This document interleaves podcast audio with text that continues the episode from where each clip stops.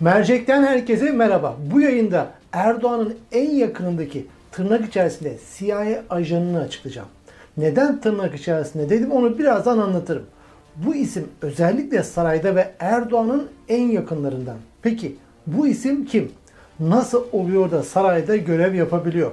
Erdoğan'ın bundan haberi var mı? Hakkında casusluk iddianamesi hazırlanan Metin Gürcan olayıyla benzerliği söz konusu mu? İşte bu sorulara bu yayında cevap arayacağım.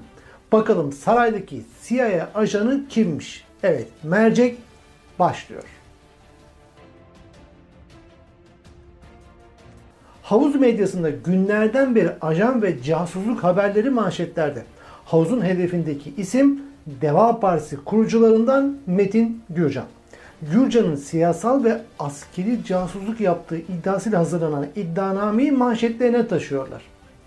Ankara Cumhuriyet Başsavcılığı'nın hazırladığı iddianamede Gürcan'ın devletin gizli kalması gereken bilgileri siyasal veya casusluk amacıyla temin ettiği ve İtalya ve İspanyol istihbarat elemanlarına verdiği iddia ediliyor. Diplomat görünümlü istihbarat elemanlarıyla görüşmeler yaptığı ve zarf içerisinde para aldığı da iddialar arasında. Savcılık Metin Gürcan'ın 20 yıla kadar hapis cezasına çarptırılmasını istedi. Gürcan'ın ise ifadesinde kendisini emekli olduktan sonra askeri veya jeostratejik analizler yaptığını, açık kaynaklardan derlediği analizleri telif karşılığında diplomatlara sunduğunu ve görüşmelerin de gizli olmadığını belirterek savundu. Metin Gürcan tartışmasını şimdi bir kenara koyalım. Bugün benim odaklanacağım, mercek altına alacağım husus farklı. Ankara Cumhuriyet Başsavcılığı'nın açık kaynaklardan derlenen bilgilerle oluşturan raporlardan ve halka açık lobilerde yapılan görüşmelerden siyasal ve askeri casusluk suçu çıkarmasına dikkat çekmek istiyorum. Bu iddiayı tepe tepe kullanan saray aparatlarının ve havuz medyasının iki yüzlülüğünü gözler önüne sermek istiyorum. Madem Metin Gürcan diplomatlara jeostratejik analizler yazdığı için siyasi casus oldu, ben de Erdoğan'ın en yakınındaki hatta Cumhurbaşkanlığı sözcüsü konumunda bulunan tırnak içerisinde bir CIA ajanını anlatayım. Evet, İbrahim Kalın'dan bahsediyorum. Wikileaks 27 Şubat 2012'de küresel istihbarat dosyaları adı altında bilgiler ve yazışmalar yayınlamaya başlamıştı. Yazışmalar ABD'de merkezi Teksas'ta olan özel istihbarat kuruluşu Stratfor'a aitti. Peki adı geçen Stratfor nasıl bir kuruluş? Pentagon, ABD İçişleri Bakanlığı, ABD Savunma İstihbarat Departmanı ve CIA raporlar hazırlıyor. Bu sebeple gölge CIA olarak biliniyor. Stratfor'un kurucusu da George Friedman. Bir dönem ABD Savunma Bakanlığı'nın yani Pentagon'un danışmanıydı. İşte Wikileaks Stratfor'un kurucusu George Friedman'ın çok gizli yazışmalarını deşifre etti. Bu gizli yazışmalarda dikkat çeken bir isim vardı. Bu isim İbrahim Kalın'dı. İşte Stratfor'un kurucusu George Friedman'ın gizli yazışmalarında İbrahim Kalın'ın Stratfor ile çok derin bağlantıları ortaya çıktı. 31 Mayıs 2010 tarihinde Friedman istihbarat toplama gezi için eşi Kamran Friedman ile Türkiye'ye geliyor. Friedman çiftini İstanbul'a gezdiren ve aracı ve şoförünü ayarlayan kişi kim biliyor musunuz? İbrahim Kalın.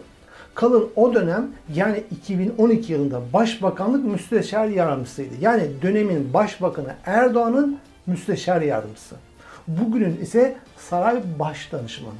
Deşifre olan yazışmalardan anlıyoruz ki Kalın Strasbourg'u parlatmak için Türkiye'de medya kuruluşlarında haberler yaptırıyor ve bunları George Friedman'a rapor ediyor. Yani adeta patronuna rapor ediyor. Bak görevimi yaptım diyor. İnanmazsan bak dercesine raporunda şunu yazıyor. Sevgili George ve Kamran bazı medya kuruluşlarına Statfor'un Türkiye ve Balkanlar hakkındaki raporunu haber yapmalarını söyledim. Ve ürettikleri haberin linklerini aşağıda gönderiyorum.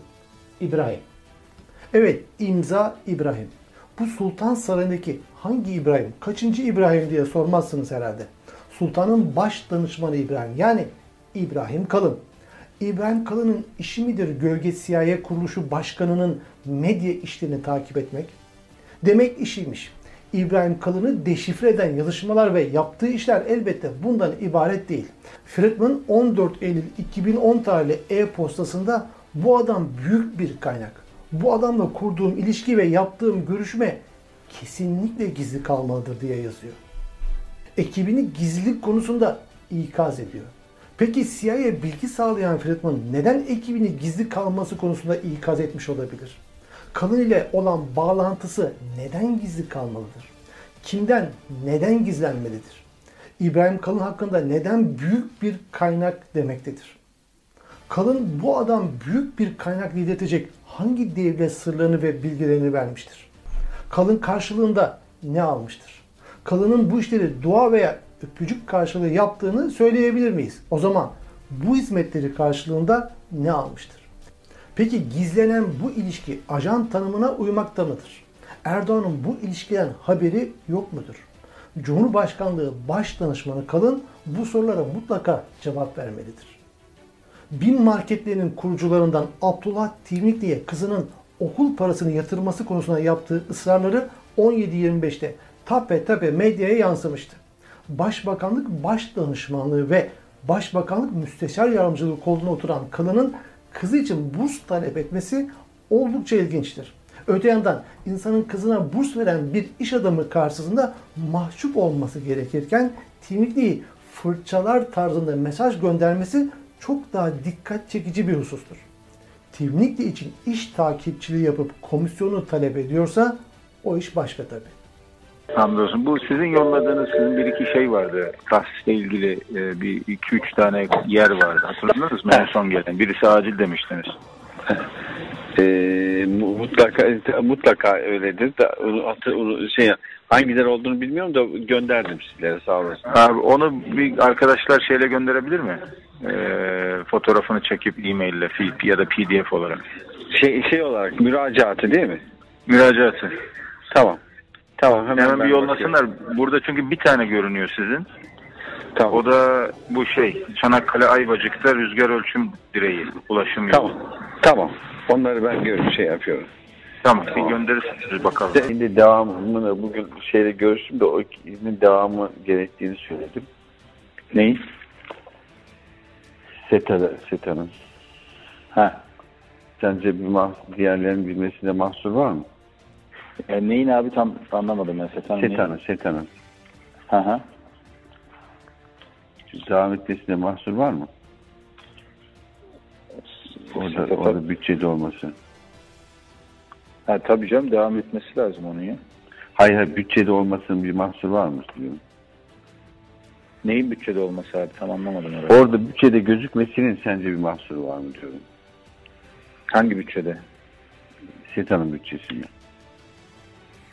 Ee, ha benim şeyin mi? Hı.